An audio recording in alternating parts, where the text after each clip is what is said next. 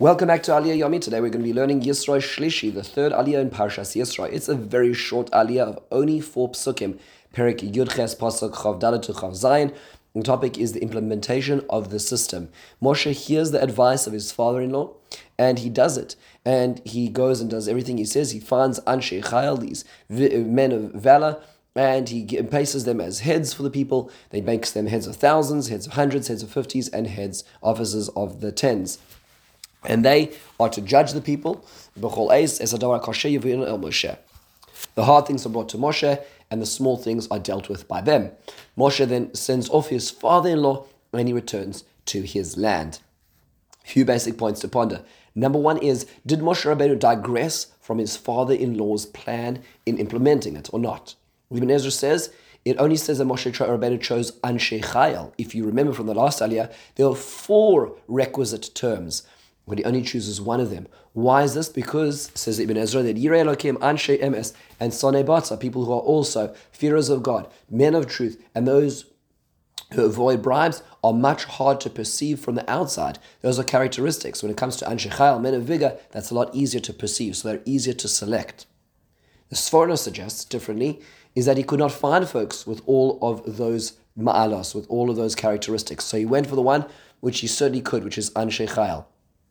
Soloveitchik quotes the Chasam Sofer who says that Moshe Rabbeinu digressed from Yisro in the way that he says that the big matters, Yisro said that the big matters should go to Moshe Rabbeinu. Moshe Rabbeinu digresses and says that it is the difficult matters, not a davar gadol, but davar hakosheh, the difficult matters which come to him.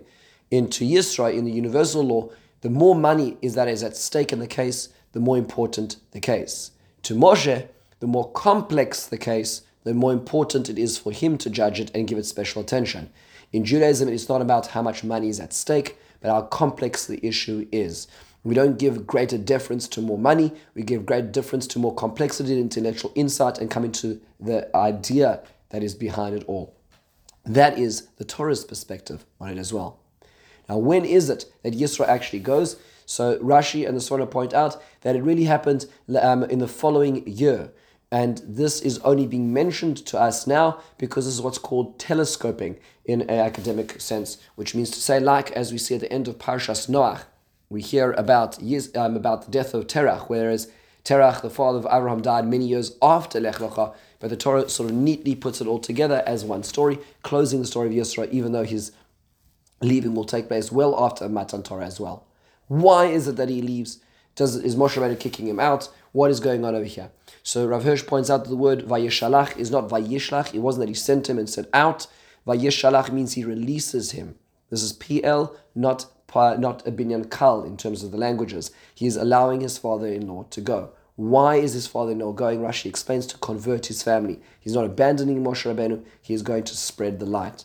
The says that he was an elderly man and he understood that the trip was supposed to be next to the land of Israel, and he realized this would be a formidable challenge for him at this stage of his life. He needed to go back to his place, but he nonetheless sent his children. We'll see later on in Tanakh, the children of Yisro do appear in many places. The name of the nation that they call themselves is the Cani. As an example, one very famous woman who is not, not, not to be confused with the Canaanites.